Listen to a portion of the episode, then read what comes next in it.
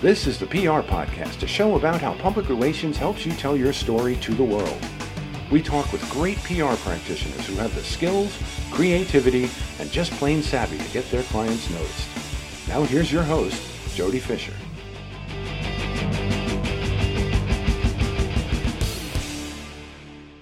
Everyone, and welcome to the PR Podcast. I'm Jody Fisher. Thanks for joining us. Well, make sure you send in your PR podcast plug sometime soon. All right. I know it's it's summertime while we're taping this, and by the time this airs, it may even be September, which is still kind of summer. Uh, but in any case, uh, it it does not let you off the hook for sending off your P in your PR podcast plug. This is the easiest way to promote something cool that you do.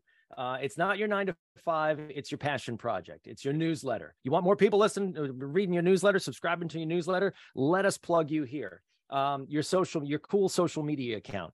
Um, maybe it's a blog. Maybe it's an award you won, right? We've got an award winner on our show today. She's going to tell us all about that award. But you know, maybe it's an award that you won. Let us let us love on you a bit. Send us a a note uh, and get your PR podcast plug uh, send it to us at any of the socials at the PR podcast or even at mine at Jody Fisher or send an email to jody at jodyfisherpr.com. Let us plug you at the top of an upcoming episode. Let's get into our show today. We have a terrific guest. Kathleen Lucente is CEO and founder of Red Fan Communications, an integrated public relations and marketing strategy advisory firm for B2B technology companies. The agency supports early stage and established businesses to build brand reputation and sustain it with the press, investors, analysts, customers, internal teams, and other targeted external constituents. Lucente leaves a team of proven senior consultants who work with clients to support strategic business goals, growth acceleration, and preparing for funding, merger, acquisition, or IPO. Kathleen, welcome to the PR podcast. Thank you, Jody. Thank you for a wonderful intro. Glad to be let's here. T- well, let's let's talk a little bit about how you're working with your clients. And that last thing we mentioned getting people ready for funding, merger, acquisition, or IPO. You are in the business of not just getting hits, but have hits turn into real tangible ROI. Help us understand your business. That's right, Jody. Uh, what we are seeing is uh, companies come to us.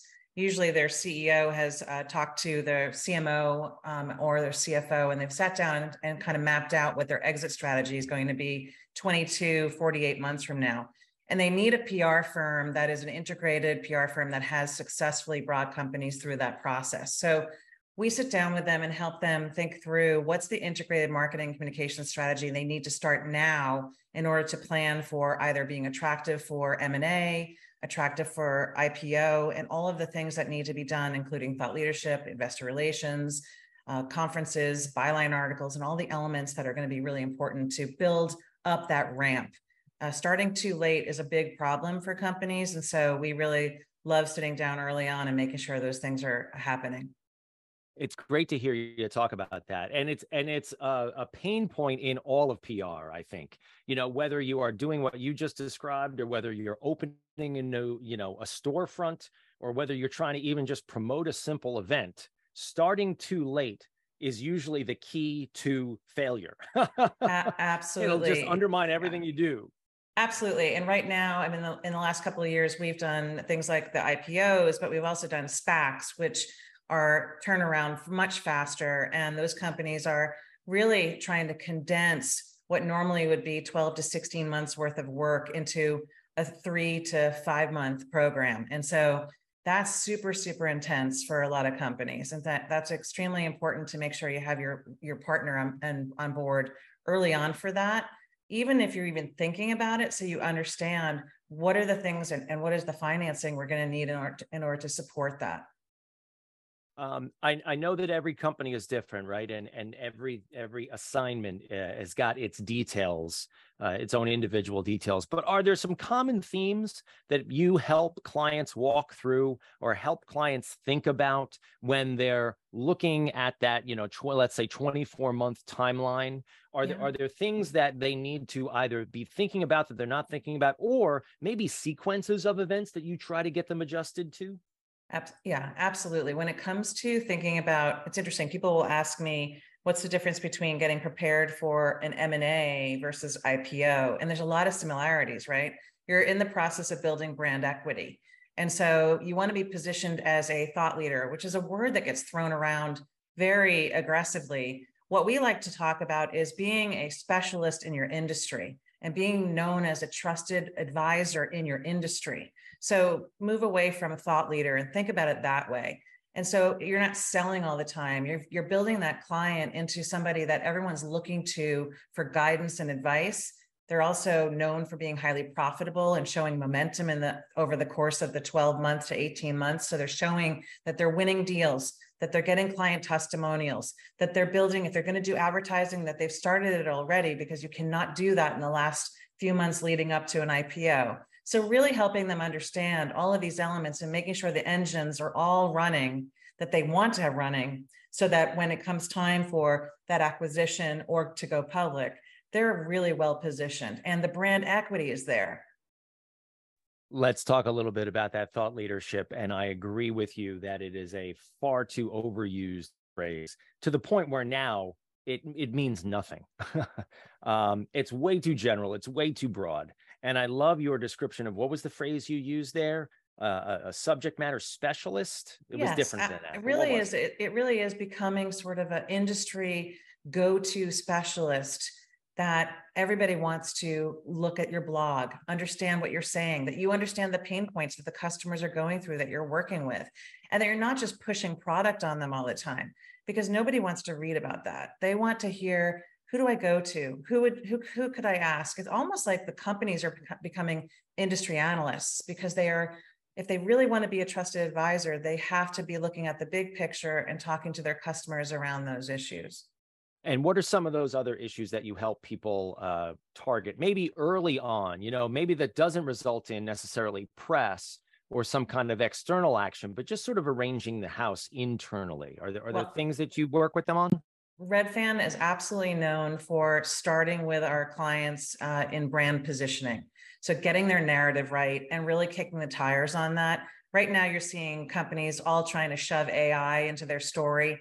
You know, we have to be respected when we call a reporter. If we say you're an AI company and you've just kind of tagged that on, you know, you're going to get laughed out of the room. We're not in the business of being laughed out of the room. It's our reputation as well. So we really look at interviewing people externally and uh, internally, doing a full competitive analysis and making sure that the, the brand positioning and the narrative is really rich and that there are supporting storylines that go with that. And then we start to look at after that who are going to be the spokespeople that are going to support those storylines and how we're going to build a full campaign over a course of a year with that messaging in mind.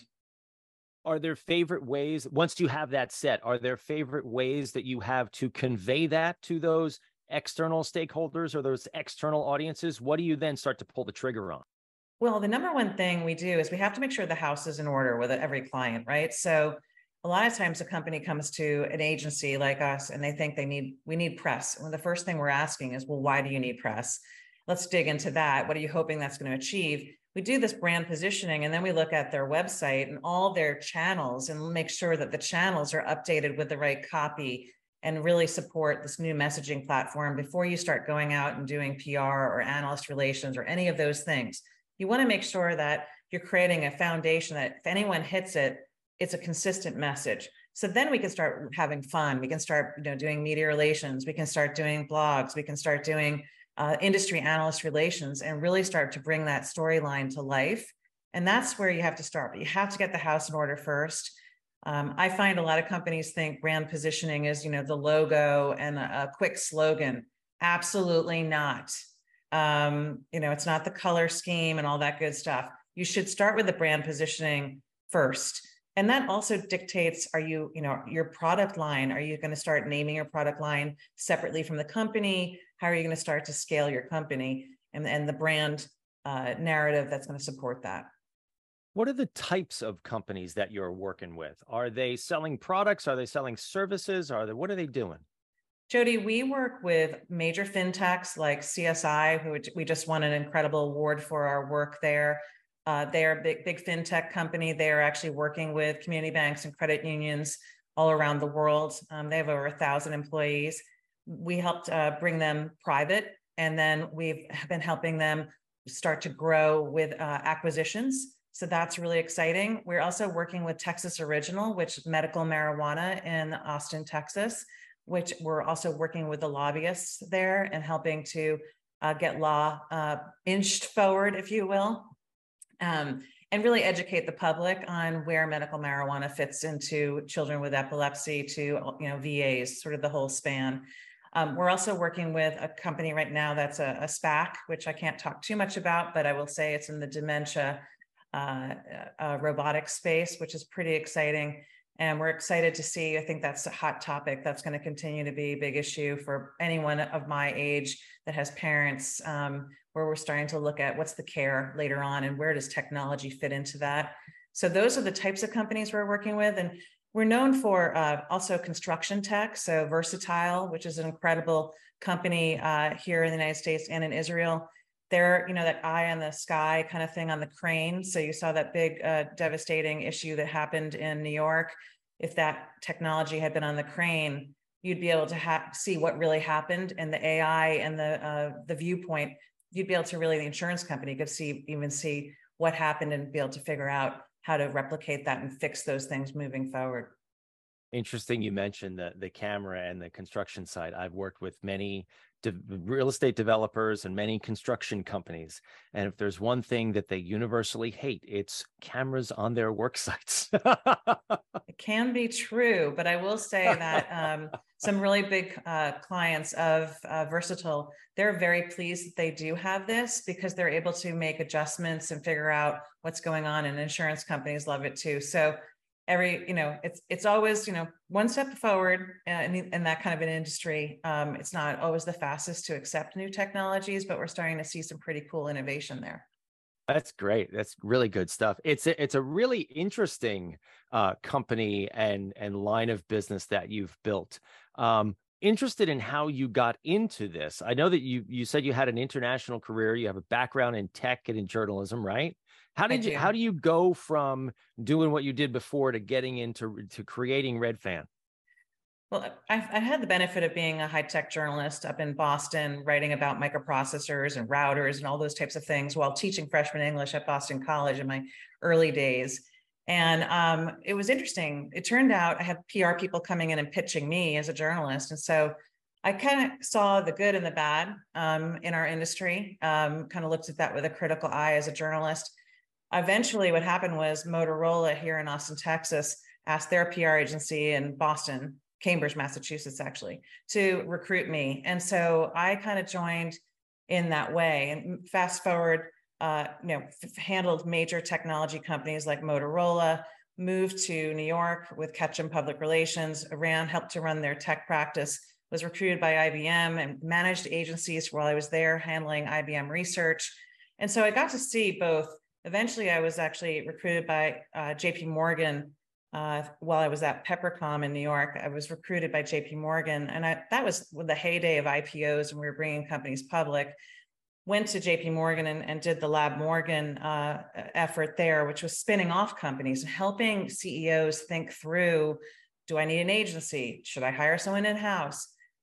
I went to uh, Asia um, after that and was in charge of a four-way merger there for JP Morgan and managed a multiple multiple fabulous agencies there. And when I was coming back to the United States, instead of doing the corporate route, I really felt like Redfan would be a good thing to create as a senior consultancy because I felt like that the bigger agencies weren't always hitting the mark with what I needed as a as a client and I wanted, and I really loved when I got the senior attention, and I wanted to create something where that was consistent every time for our clients. So that's how Redfan was established here in Austin, Texas.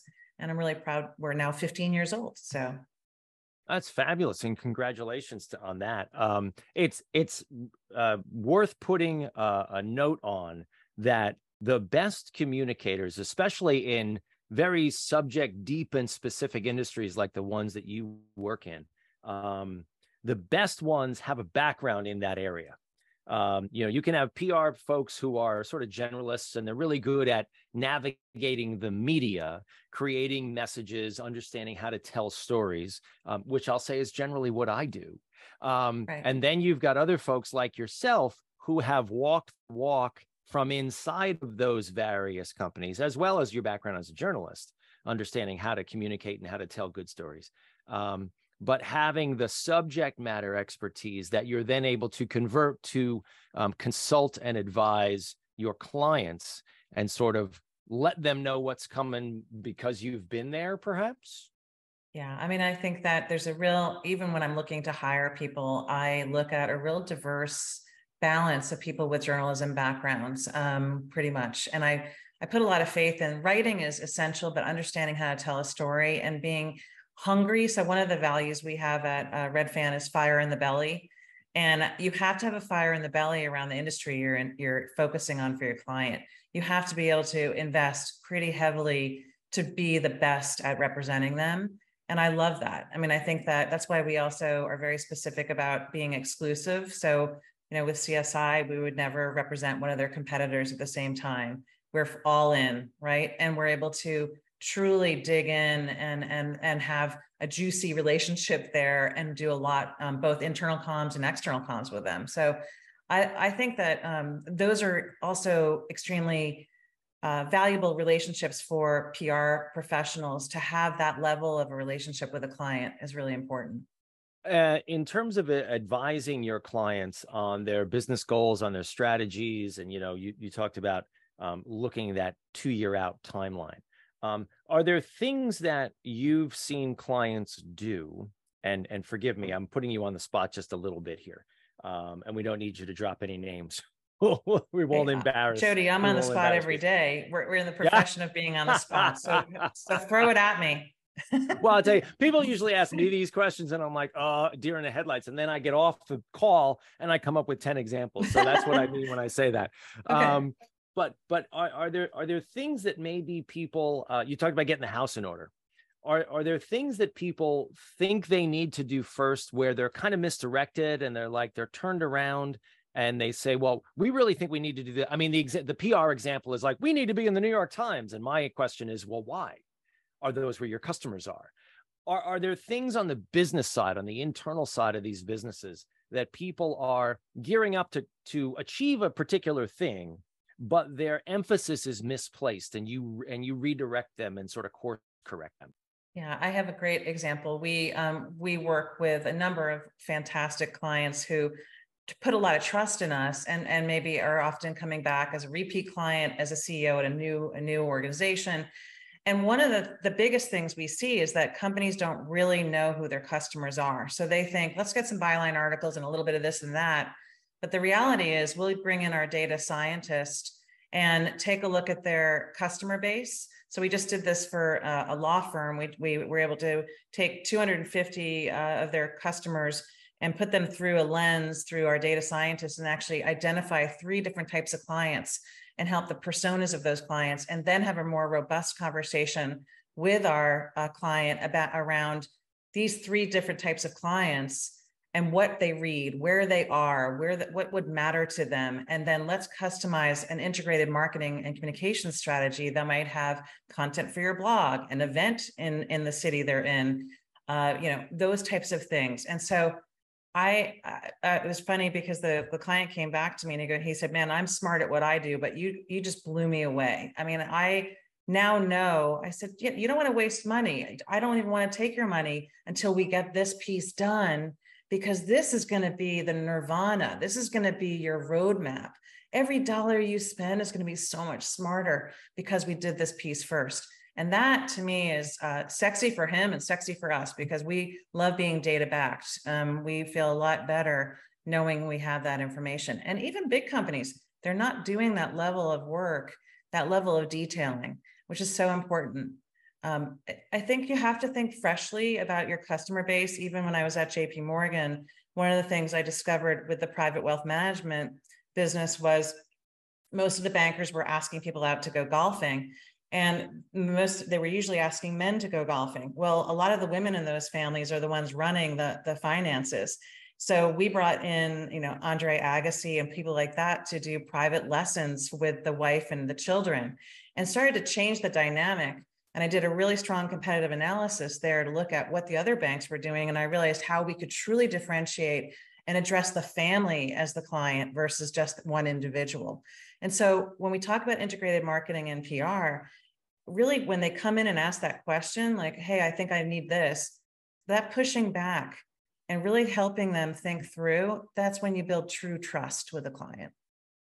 Uh, you hit the word there, trust, right? It's the key to all business relationships, including PR and consulting relationships. 100%. For sure, for sure.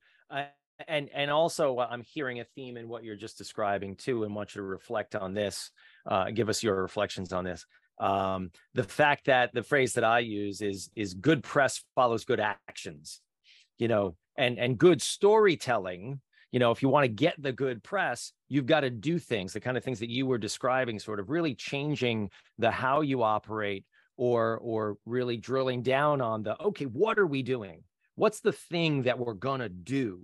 And then be able to that because that opens the door to the storytelling whatever medium you use to tell the story. It opens the door to the storytelling that you want to do but you can't do the storytelling until you did the thing well and jody a great example that i love to use to pull on that point is it's also as as pr professionals setting up what does success really look like with your customer and your client so a good example would be um, when i was running running a part of pr for ibm research I had it, it was like a, being a kid in a candy store with all the stories I had, right? Every aisle had a Nobel Prize winner or this or that. It was, I mean, if you're a media relations person, it was like truly the cookie jar. Um, and one of the things was I had an incredible story that would have been very, very perfect as an exclusive for the Wall Street Journal. But because I was in touch with uh, corporate and the CEO and, and the sales office, I knew that they were going out to Sacramento to win a very big or try to win a very big deal uh, with a government agency out there. And they sat down with me and said, Is there any chance you could take that story and customize it for the Sacramento Bee? And I said, Well, I could try. I mean, there's no guarantee with media relations, but I could certainly try. And we did. And instead of giving it to the Wall Street Journal, gave it to the Sacramento Bee. That journalist was in heaven because they knew that this was something that normally they probably wouldn't have gotten. And right off the bat, uh, it landed an article the week that they were having that big meeting and the IBM won the deal. So that's like you can measure, right? You can see that whole nirvana moment. And um, that's what we love to see in our industry, right? Where you can create that level of partnership within a company. But that only, ha- that's a great story. And that only happens when there is communication between the people who are running the company and the PR people or the communications people. And so often I find, and you probably the same, find organizations that will cut the communications people out or bring them in at the very last minute. And had That's they true. not done that with you, they wouldn't have landed that article and they wouldn't have landed that deal. That's right, Jody. I was blessed early in my career at Ketchum to have American Management Systems as a client and the PR uh, professional that was my client was very much connected internally. And as a result, she made it a mandate, almost a mandate that we win, win the Anvil and the CIPRA award, right? Well, we we we said, okay, then you have to get the sales connection there so we can really make that happen. And we won the very first B2B Anvil ever given out um, as a result of that. And it was because when we were getting those Wall Street Journal articles and things like that, the sales team was using them and we had sales, we could measure the sales uh, channel and the impact. And it, it, it spoiled me, uh, Jody, it spoiled me. So now I really kind of try to insist on it wherever I can. And that spells ROI, right? sure does. For sure. For sure. Well, Kathleen, this has been a great conversation. So happy that you came on to share your knowledge and your expertise. We are going to now segue into the rapid fire question portion of our podcast. This is where we steal a page from inside the actor studio, ask our guests a series of rapid fire questions meant to elicit a simple answer, maybe a laugh or two with your indulgence. Kathleen Lucente, let's begin rapid fire question number one. What is your favorite news source? Okay, Jody, it's going to be the BBC paired with morning brew because morning brew is like my safety net honest to god like you're so busy as a pr professional it's hard to read every single thing i love bbc because it gives me that kind of the lens on the world that i love seeing and it's not all america all the time i'm seeing a bigger picture it helps me get my brain on straight and morning brew just like helps bring everything to the surface that i think i need to know from wall street to you know the the uh, Silicon Valley. There I am. I love I love Morning Brew, and I do the similar thing. I substitute NPR for BBC but I'm right there with you. I, if, hey, Jody, uh, you didn't ask me what I listen to when I'm driving in the car. Okay. So it's going to be NPR. there you go. There you go. Rapid fire question number two. What's your favorite social media platform? I'm a LinkedIn uh, lady. I I absolutely love it. So during the day I'm LinkedIn and at night I'm Instagram. So that's sort of where the world changes for me. And I think it's important to have a break during the day and, and move into something that's a little sassier and visual in the evening. So that's kind of how that works for me. I like it. I like it. Yeah, it gives you gives your brain a little the recovery time, right? And mm-hmm. you can and and I I've said this frequently. I like selfies. I like seeing my friends. I want to see my friends where they are, right? So true, especially this summer. All the cool travel people are doing. Yeah, it's inspiring. Bring the selfies. Bring the selfies. Rapid fire question number three coffee or alcohol? Where there is caffeine, there is Kathleen. So um, I'm going to just say it better be dark uh, dark roast, um, fresh beans, and uh, the day is better as a result. Absolutely. I am I am never far from my Yeti tumbler and it is always filled with black. Rapid fire question number 4. What's your favorite on the run food? Here in Austin, Texas, I would say Juice Land. So I would wind up getting an I Dream of Greeny smoothie, which makes me feel like I'm on top of the world because I'm having spinach and kale and peaches. And it doesn't feel like I'm eating vegetables, but it's got this energy juice that got me on a high and probably a sinful bar, which is um, a naughty little treat that they have uh, over there at Juice Land. Got it. Got to have a little fun. Rapid fire question number five, Kathleen. What do you want to be after you finish this career? Jody, there's no expiration date on this career. It is, I am so energized by my career that um, I love being a trusted advisor. I find it just, it gets me up in the morning and I love it so much. I can't see an end to it, but I would say I have a couple of books in me, so that's probably where you're going to find me uh, and and out speaking. So that will be when I have a little extra time on my hands. That's what that's going to be about. We will look forward to it, Kathleen. This has been a great conversation. Please let people know how they can find you online. You can find me, uh, Kathleen Lucente, obviously at my LinkedIn, but I would hit Red Fan Communications up. Uh, you'll find everything you need there, including our newsletter. And if you shoot me a line, I also have a special newsletter from the desk of Kathleen that is written specifically for CMOs and CEOs. So I look forward to hearing from any of your listeners. Good resources there. Thanks again, Kathleen. And thank you, everyone, for listening. Please remember to subscribe to the show, connect with us on Facebook, Twitter, Instagram, and TikTok at the PR Podcast, and send us a question or a comment. Our intro is by Christopher Appoldt. You can find him and his fantastic photography on Instagram at Christopher underscore A P P O L D T. Check him out there and hire him for all your photography needs. You can find me online at Jody Fisher on all the socials and on the web at jodyfisherpr.com. We'll see you next time on the PR Podcast.